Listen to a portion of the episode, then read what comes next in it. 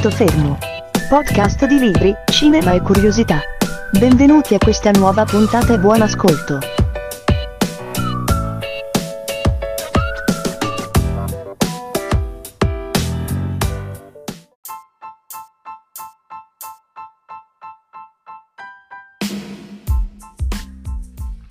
Salve, io sono sempre G.E e questo è un punto fermo. Nella puntata di oggi vi farò passare l'appetito che sicuramente vi è venuto ascoltando la puntata di ieri. Rimaniamo sempre nell'ambito della cucina, dei libri di curiosità, degli aneddoti, delle leggende metropolitane. Ieri abbiamo visto, eh, e vi ricordo tutto quello che abbiamo detto ieri è recuperabile su Wikipedia, Wikisource e eh, nelle fonti che ho citato anche eh, in maniera integrale. I racconti che eh, ho citato sono scaricabili da Wikisource. Ieri abbiamo parlato del periodo del Medioevo, abbiamo parlato anche degli antichi romani e di alcune curiosità sulla cucina e sicuramente vi è venuta l'acquolina in bocca. Oggi vi faccio passare la voglia di mangiare perché spostandoci nel periodo dell'umanesimo, cioè l'ultima parte del Medioevo italiano, vediamo che eh, questo periodo ci eh, riserva continuamente grandi sorprese. Uno dei personaggi più interessanti eh, per quanto mi riguarda dell'umanesimo italiana, italiano è eh, Poggio Bracciolini, vissuto a cavallo del 400 ed è solitamente ricordato per i suoi eh, immensi ritrovamenti in ambito librario. Uh, per gli addetti ai lavori è veramente il santo laico dei bibliotecari eh, Bracciolini era un cacciatore di manoscritti introvabili eh, rimasti sepolti per secoli nelle biblioteche delle abbazie sparse per l'Europa. Eh, ed è grazie a lui, ad esempio, che abbiamo oggi la possibilità di leggere il De Rerum Natura di Lucrezio, oppure numerosissime orazioni di Cicerone. Uh, oltre a questo fu un grande traduttore, conosceva perfettamente il greco e il latino e tradusse numerose opere dal greco al latino. Uh, il latino, lo sapete, era la lingua in cui si leggeva correntemente, uh, perché ancora le opere in volgare, le opere saggistiche in volgare erano piuttosto rare. Bracciolini eh, godeva di una certa autonomia di movimento e di un certo potere, tra virgolette, perché era eh, un segretario pontificio, anzi era il segretario pontificio, precisamente era il segretario domesticus cioè eh, si occupava dei rapporti, eh, soprattutto della corrispondenza del Papa, o meglio ancora nel suo caso dell'antipapa Giovanni XXIII, eh, nei rapporti con le varie corti europee, con eh, l'alto clero e così via. Eh, Bracciolini proprio per questo era un personaggio molto impegnato, sia culturalmente che politicamente. E a causa di ciò eh, poté dedicare poco tempo alle sue personali composizioni. Ripeto, era un cacciatore e quando non poteva scorrazzare liberamente tra le varie biblioteche delle abbazie a caccia di preziosi manoscritti, si divertiva a scrivere delle novelle, dei piccoli saggi, degli articoletti, possiamo dire, eh, che oggi sono tutti raccolti in un unico volume che eh, lui stesso intitolò Facezie, cioè favole. Una delle più interessanti, ed è quella che andrò a leggervi adesso, è eh, la numero 121 della raccolta. Vi ripeto, potete trovarla integralmente su Wikisource. Eh, racconta eh, proprio nell'ambito del, del cibo, delle pietanze strane, di un fiorentino che senza saperlo mangiò un ebreo morto. Uh, la novella è cortissima, ma la cosa interessante è che questa leggenda metropolitana è eh, narrata da Bracciolini come un qualcosa di avvenuto già nel passato, ma eh, vedrete, ve lo faccio ascoltare, eh, va a ripetersi ciclicamente nel tempo fino ad arrivare ai giorni nostri, con varianti e variabili eh, più o meno discutibili. Uh, dunque, di un fiorentino che senza saperlo mangiò dell'ebreo morto. Vado a leggere testualmente. Venivano due giudei da Venezia, dove abitavano, a Bologna, e accadde che uno d'essi, colpito da malattia, morisse in viaggio. L'altro desiderava di trasportarne il cadavere a Venezia.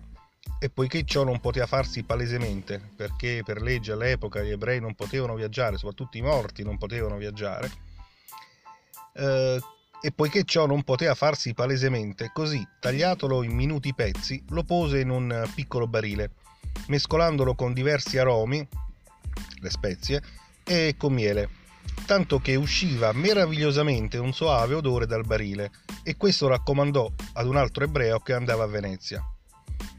Costui portò seco il barile sulla barca per il canale di Ferrara, ed essendo sulla barca in molti, accadde che un fiorentino si mettesse a sedere vicino al barile. Quando venne la notte, attratto dall'odore e sospettando che dentro si contenessero cose buone a mangiare, tolse di nascosto il coperchio e prese a gustare ciò che dentro vi era. E poiché gli parve che questo fosse un cibo molto saporito, così quella notte, a poco a poco, quasi tutto lo vuotò, credendo di aver mangiato buona cosa. Quando a Ferrara l'ebreo fu per uscire dalla nave e prese il barile, sentì dalla leggerezza del peso che esso era vuoto, e mentre ei da una parte si lagnava che gli avevano rubato il cadavere, il fiorentino dall'altra sentiva che egli stesso era il sepolcro del giudeo. È naturalmente una leggenda metropolitana, anche se mh, mm, nulla vieta a pensare che eh, abbia un fondo di verità. Sappiamo infatti per gli studi di eh, archeologia che spesso alcuni corpi di personaggi importanti venivano conservati in, uh, in questa maniera. Che venissero mangiati no. Ed è un'usanza che eh, ancora oggi alcune popolazioni hanno. Eh, comunque sono molte le eh, leggende metropolitane che parlano di uno sfortunato ignaro mangiatore di carne umana. Eh, vi sono uh, in particolare due articoli più recenti, due leggende metropolitane, due storie più recenti. Uh, una parla di frittate, l'altra invece parla di un certo ammiraglio. Uh, queste due che andrò a raccontarvi sono state raccolte dal Ceravolk, cioè il centro per la raccolta delle voci e delle leggende contemporanee, che è diciamo il fratello serio di IDLM. Nel 1875, subito dopo Natale, eh, appare in Italia su un settimanale locale della provincia di Cuneo, eh, precisamente la Gazzetta di Mondovì, un uh, articoletto in prima pagina, mh, mm, non firmato, ma è ancora firmato come redazione. Vi leggo il testo integrale. Il titolo è Funghi secchi. Un nostro amico, testé ritornato dal capo di Buona Speranza, ci raccontò un'orribile storia di cui fu l'eroe un giorno, essendosi smarrito con due amici in un luogo molto discosto dalla città, scorse una capanna. E stenuati dalla fame, i tre amici entrarono e vi trovarono una negra, che stava preparando una specie di frittata.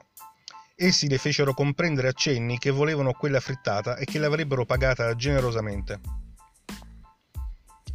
Ho capito, rispose egualmente in mimica la strega color inchiostro. Mettete nella frittata anche quei funghi, le disse uno dei tre, mostrandole una sfilza di funghi appunto sospesi al soffitto. La vecchia muove un gesto d'orrore e fugge in un angolo. Comunque, senza andare per le lunghe, i tre amici staccano i funghi secco, secchi, finiscono con quelli di fare la frittata, la mangiano e la trovano squisita.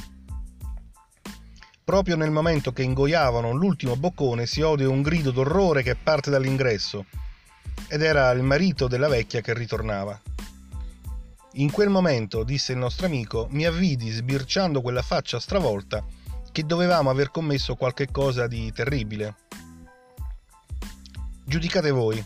Il negro ce lo spiegò in un pessimo inglese. Ciò che avevamo mangiato per funghi erano le orecchie dei suoi nemici. Non serve aggiungere che i tre antropofagi, senza saperlo, fecero una malattia di 15 giorni. Dunque, eh, questa novelletta, questa leggenda metropolitana, questa storiellina è ambientata in qualche luogo dell'Africa del Sud, probabilmente non troppo lontano da Cape Town. I protagonisti sono persone comuni, eh, in particolare un amico di chi scrive e due suoi amici, un cugino antelitteram. Eh, la conseguenza per l'atto di cannibalismo involontario perpetrato da bianchi che queste cose non le fanno, va specificato, eh? o meglio specificava il redattore, consiste in questa prima versione della leggenda in una malattia di 15 giorni per i tre disgraziati. È dunque questa una storia accaduta veramente a un amico del giornalista o una leggenda attribuita all'amico di un amico o a un cugino? In realtà, al tempo della pubblicazione di questo racconto da parte della Gazzetta di Mondovì, circolavano già numerose storie simili, e da diversi anni.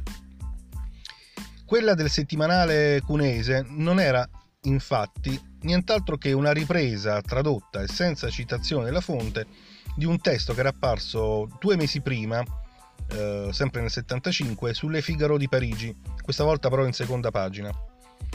Di contenuto simile, eh, per noi italiani eh, c'è la leggenda delle ceneri della nonna o della zia d'America.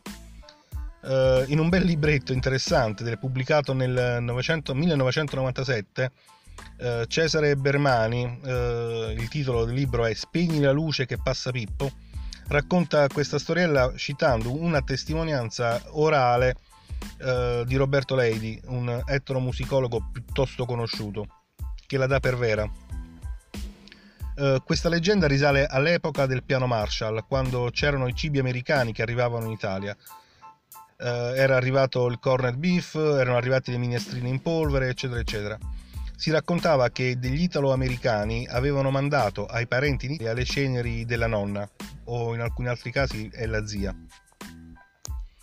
La nonna era morta in America, eh, l'avevano fatta cremare, avevano messo le ceneri in una bella scatolina e l'avevano spedita ai parenti in Italia perché fosse sepolta nel cimitero del paese d'origine. Con la scatola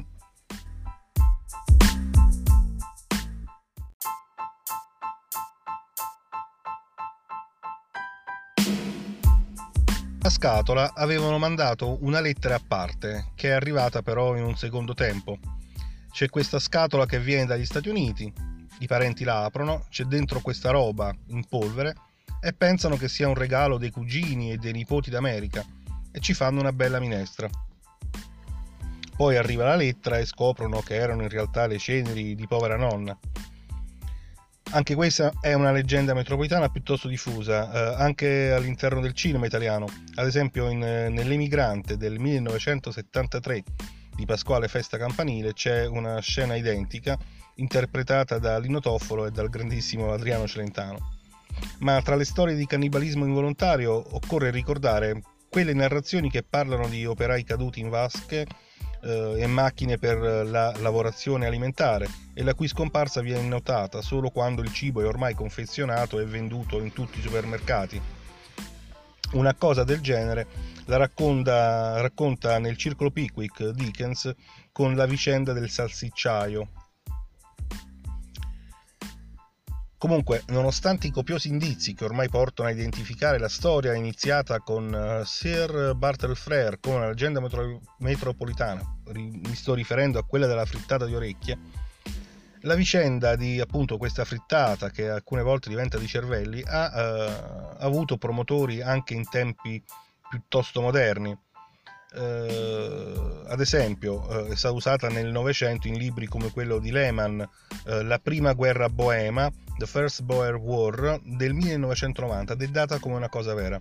Ancora prima, William Henry Clements, in un libro sulla tragedia e la guerra degli Zulu, The Glamour and Tragedy of the Zulu War, pubblicato a Londra nel 1936, ripete la stessa narrazione, sempre dandola per vero ok vi è passato l'appetito, voglio farvelo tornare e cosa c'è di meglio per digerire o farsi venire l'appetito di un bel bicchierino di rum? Dato che sono un intenditore mi piace un sacco il rum, vi consiglio un rum invecchiato rosso di colore che si chiama Nelson's Bloody. Volete sapere perché? Perché il 1805, il 21 ottobre, moriva in combattimento l'ammiraglio Orazio Nelson uno dei personaggi storici più importanti della nostra epoca moderna. Colpito da un tiratore scelto nel corso della battaglia di Trafalgar, il, il celeberrimo scontro tra i britannici e le flotte congiunte franco-spagnole, Nelson, al comando della Royal Navy, stava guidando i suoi uomini dal ponte della Victory. Il comandante muore, ma la battaglia è vinta e eh, sorge il problema di trasportarne il corpo in patria perché ricevesse una degna sepoltura per un cotanto personaggio. Lord Nelson aveva chiesto esplicitamente di non essere buttato fuori bordo, quella che era la sorte riservata alla maggioranza dei marinai che morivano in mare. Ma il problema era come conservare il corpo durante il viaggio di ritorno. Eh, il viaggio sarebbe durato diverse settimane, eh, visto che Trafalgar si trova subito fuori lo stretto di Gibilterra. Gli alti ufficiali e gli attendenti eh, ricorsero a una tecnica già collaudata diverse volte. Rasarono l'ammiraglio, lo svestirono integralmente e lo immersero in un barile di alcolici. La tradizione marinaresca parla di rum, anche se è più probabile per l'epoca che si trattasse di brandy e poi sostituito addirittura con del vino rosso durante una tappa fatta a Gibilterra per riparare la nave. Comunque eh, l'alcol avrebbe mantenuto intatto il corpo del valoroso Nelson fino allo sbarco a Portsmouth in Inghilterra sei settimane dopo. Ed è a questo punto che la storia lascia spazio alla leggenda. Da quasi due secoli sulle navi di Sua Maestà, la regina d'Inghilterra o il re d'Inghilterra, il rum veniva distribuito ai marinai ogni giorno diluito con succo di limone per prevenire lo scorbuto. E la Victory, la nave ammiraglia di Nelson, non faceva eccezione. Per la conservazione della salma dell'ammiraglio viene però usato molto liquore e le razioni giornaliere necessariamente diminuiscono e iniziano altrettanto velocemente i mugugni da parte dei vari marinai. Durante il viaggio di rientro il barile con all'interno il corpo dell'ammiraglio viene scoperto da un marinaio, che ignaro di ciò che il barile in realtà ospita, pratica un forellino su un lato e ne spilla a piccole dosi giorno per giorno il contenuto, proprio a compensare la penuria di rum distribuito legalmente sulla Victory. Il 4 dicembre 1815 racconta la storia, la Victory attracca a Portsmouth. Qua c'è un'incongruenza perché la battaglia è del 1805. Comunque, eh, dopo che è stata riparata Gibilterra, dicevo, la Victory attacca, attracca a Portsmouth. E quando il barile viene aperto per concedere al grande ammiraglio degna sepoltura, di rum non ve n'è più neppure una goccia. È una leggenda metropolitana? È storia vera? Boh, chi lo sa. Comunque, nel 2006 perfino l'agenzia di stampa Reuters pubblica una notizia basata su questa leggenda. I protagonisti in questo caso sono dei muratori ungheresi che nel corso di una ristrutturazione trovano un barile di rum e ne spillano diverse bottiglie come bonus rispetto al pagamento pattuito.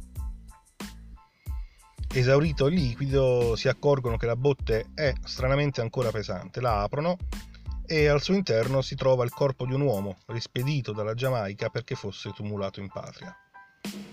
Questa è una leggenda metropolitana sicura al 100% perché tant'è che un paio di giorni dopo, uh, di giorni dopo l'uscita dell'articolo, la Reuters fu costretta a pubblicare una rettifica in cui ammetteva di non essere riuscita a trovare dettagli per circostanziare la notizia, che quindi non risultava verificata. Buono, chiudiamola qui e andiamoci a bere un bel bicchierino di rum Nelson che è buonissimo.